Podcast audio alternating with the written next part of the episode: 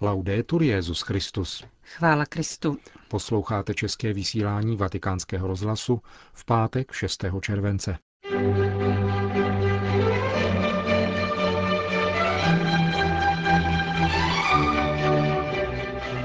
Zprávy z Vatikánu a ze světa a pravidelná promluva otce Richarda Čemuse, tentokrát ke 14. neděli v liturgickém mezidobí. To je náplně našeho dnešního pořadu, kterým vás provázejí Milan Glázer a Johana Bronková.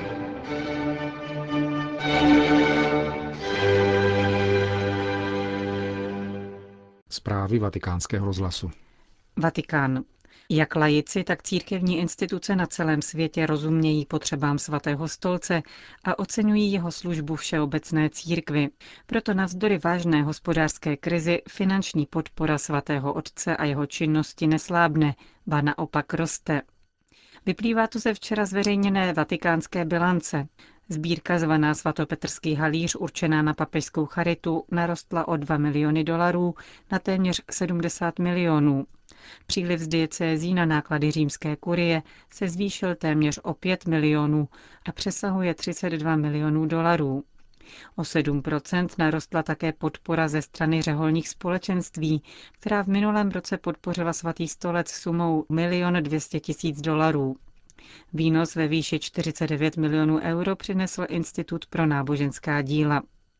Navzdory těmto pozitivním údajům skončil svatý stolec s deficitem téměř 15 milionů euro. Největší část rozpočtu připadá na téměř 3 tisíce vatikánských zaměstnanců a na média. Negativně se na rozpočtu svatého stolce odrazila rovněž krize finančních trhů, čteme v tiskovém prohlášení. Oproti tomu bilance vatikánského státu za rok 2011 skončila v přebytku ve výši téměř 22 milionů euro. Prohlášení mluví o růstu příjmů z vatikánských muzeí. Loni přesáhl 91 milionů euro, díky většímu přílevu návštěvníků, kterých bylo loni více než 5 milionů. Bilance byla představena na včera zakončeném dvoudenním setkání Kardinálské rady pro organizační a ekonomické problémy svatého stolce, do níž patří 15 kardinálů zastupujících místní církve ze všech kontinentů. Rada vyjádřila vděčnost katolíkům na celém světě, kteří navzdory obtížné době často anonymně podporují papeže. S uspokojením rovněž kvitovali jasnou prezentaci finanční situace a úsilí o lepší hospodaření svatého stolce. Kardinálové zároveň vyzvali k rozvaze a šetření, ujistili ale, že o propouštění zaměstnanců se neuvažuje. Čína. Feng Yanmei, které 3. června zabili dítě v sedmém měsíci těhotenství. Snímky šokované matky ležící vedle mrtvého dítěte oběhly celý svět. Feng a její muž, kteří už měli jednu dceru, nebyli schopni zaplatit pokutu za druhé dítě ve výši 40 tisíc jenů, tedy více než 6 tisíc dolarů. Doufám, že naše nadace pomůže všem obětem tohoto nelidského zákona a dovolí vyvíjet větší nátlak na pekingskou vládu, aby s tímto barbarstvím skoncovala. Prohlásil Bob Fu, jeden ze zakladatelů nadace pomoci dětem v Číně. Řím. Ohlášení objevu Higgsova bosonu, takzvané božské částice objasňující, jak elementární částice získávají hmotnost, vyvolalo novou vlnu debat o vztahu mezi vědou a vírou, o původu věcí a tedy otázku po Bohu. Oslovili jsme proto švýcarského nositele Nobelovy ceny Wernera Arbera, předsedu Papežské akademie věd.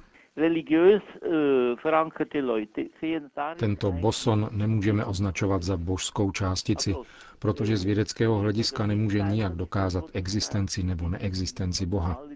Na druhou stranu z náboženského hlediska lze spatřovat boží ruku za každou existující částicí. Takže všechno, včetně atomů, je z náboženského hlediska božskou částicí. Na druhé straně považuji za velmi důležité, že práce na toto téma je mezinárodní. Zejména jde-li o experimenty s velmi složitou látkou, je důležité, aby se na nich pracovalo v různých laboratořích. Jedině tak lze dojít k uspokojivým výsledkům. Říká nositel Nobelovy ceny Werner Arber. Konec zpráv. V co věříme? Promluva otce Richarda Čemuse. co my křesťané vlastně věříme. Zdá se, že neexistuje lehčí odpověď. Přeci to, co recitujeme každou neděli v krédu. A to se dá schrnout asi takto. Křesťan je ten, kdo věří v trojediného Boha, Otce i Syna i Ducha Svatého. Věří, že Bůh se stal člověkem Ježíši Kristu, který nás svou smrtí a zmrtvých stáním vykoupil ze hříchu a daroval nám věčný život ve společenství spásy zvaném církev. Do všeho, co církev koná nebo jak se modlí, se promítá tato víra. Zřetelně to dosvědčuje vstupní modlitba této neděle. Bože, tvůj syn se ponížil, aby zachránil svět a vysvobodil lidstvo z otroctví hříchu. Naplň nás radostí z vykoupení a dej, ať tato naše radost dozraje v radost věčnou. To je naše víra. Tak to vyznáváme. Z toho vyplývá závaznost jednání v osobním i veřejném životě, kterému říkáme morálka. Snažíme se splňovat její normy a neúspěchy nazýváme hříchem. Chtěli bychom se jim jednou provždy vyhnout a přesto do nich upadáme stále znovu. Svatý Pavel v listě Římanům dokonce na sebe prozradí, nekonám dobro, které chci, nýbrž dělám zlo, které nechci. Pavel vyjadřuje zkušenost vlastní slabosti sugestivním obrazem jakéhosi ostnu, který cítí ve vlastním těle. Ten ho popichuje ke hříchu tak dotěrně, že jej neváhá Pavel nazvat posel to satanův, který mě bije do tváře.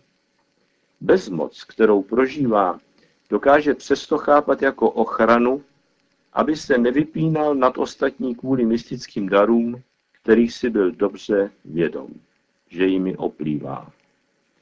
Tomu však nebrání v tom opakovaně prosit pána, aby jej této slabosti zbavil. Vyslyšen sice není, dostane se mu vysvětlení od samotného Krista. Stačí ti moje milost, protože síla se tím zřejměji projeví ve slabosti. Zdůrazňovat vlastní slabost může znamenat ledacos. Skrytě prosit o pomoc, dát najevo nedůvěru k sobě samému nebo vyjádřit pokoru. Může být ale také pravým opakem, totiž útěkem před zodpovědností, výmluvou a dokonce i pokusem nechat si otevřená zadní vrátka ke hříchu. Zdůrazňuje-li Pavel vlastní slabosti, pak protože pochopil, že se svých slabostí nejen, že nemusí bát, ale může je dokonce s radostí přijmout, ba dokonce se jimi chlubit, protože ví, že právě ve slabosti na něm spočine Kristova moc. Ta mu pomůže snášet ne pro sebe, ale pro Krista všechna příkoří, nouzy, pronásledování a úzkosti. Obdobnou zkušenost boží síly uprostřed lidské slabosti udělal o šest století dříve prorok Ezechiel který vystupuje v babylonském zajetí, když přišla první vlna zajatců. Jeho hlas zaznívá v síle, kterou nemůže mít ze sebe a vybízí Izraelity k důvěře v boží zaslíbení i přes jejich hřích. Vešla do mě síla a postavila mě na nohy, říká Ezechiel. Slyšel jsem, jak Bůh mluví ke mně a praví, synu člověka, já tě posílám k synům Izraele, k odpadlému národu, který ode mě odstoupil. Vrchol spojení boží moci s lidskou křehkostí se uskutečnilo v Kristu Boho člověku. V něm dává Bůh člověku k dispozici sílu samotného božství. Zakusí ovšem jen ti, kdo Krista přijmou, to jest uvěří, že je pravý Bůh a zároveň pravý člověk. Narozen z Pany Marie se stal opravdu jedním z nás, ve všem nám podobným, kromě hříchu. právě tato boží nepochopitelná láska, která jej vedla k stotožnění se s člověkem, bude vysloveně dráždit a stane se později zdrojem mnoha kristologických herezí. Na tomto pozadí lze lépe chápat dnešní evangelium. Ježíš šel do svého domova. Učeníci ho doprovázeli a příští sobotu začal učit v synagoze. Mnoho lidí ho poslouchalo a říkali celý úžaslý, kde se to v něm vzalo. Jaká moudrost mu byla dána. A takové zázraky se dějí jeho rukama. Co pak to není Tesas, syn Marín a příbuzný Jakubův, Josefův, Judův a Šimonův? A nežijí jeho příbuzní tady mezi námi? A pohoršovali se nad ním. Klanět se Bohu v Sancta Sanctorum Jeruzalemského chrámu a přinášet mu oběti, to ano. Ale připustit, že by Bůh žil jako obyčejný člověk mezi námi, to rozhodně ne. A že by mohl mít dokonce rysy tváře mého blížního, to už vůbec ne. Boží syn se ale stal člověkem ne trochu a dočasně, nýbrž totálně a navěky.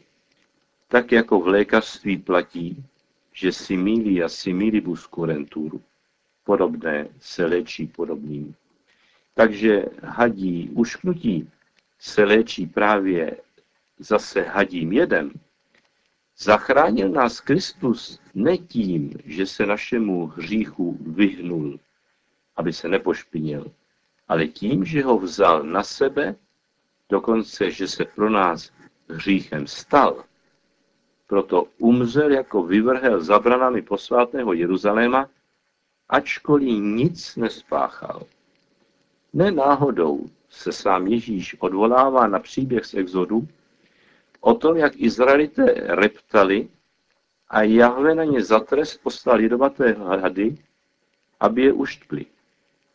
Zachránil se jedině ten, kdo pohlédl na bronzového hada na kůlu. Že kůl je tu před obrazem kříže, nepřekvapí. Ale že před obrazem Krista by měl být had, symbol hříchu, šokuje. Ovšem Ježíš sám se skutečně s hadem srovnává, když v Evangeliu praví, že tak jako v poušti Mojžíš vyvýšil hada na kůlu, musí být na kříži vyvýšen syn člověka. A důsledek hříchu, smrt, přemohl Kristus tím, že se jí nevyhnul, ale jí podstoupil. A proto můžeme ve velikonoční antifoně byzantské liturgie zpívat Kristus vstal z mrtvých, svojí smrtí zničil smrt a mrtvým daroval život. Kam až tato bláznivá boží láska může jít? Dokázal Kristus tím, že nás šel hledat až do pekel. Jenom ten, kdo v pekle opravdu byl, chápe, co nikdo jiný nepochopí. Proč Ježíš farizeum říká, že prostitutky je předejdou do božího království.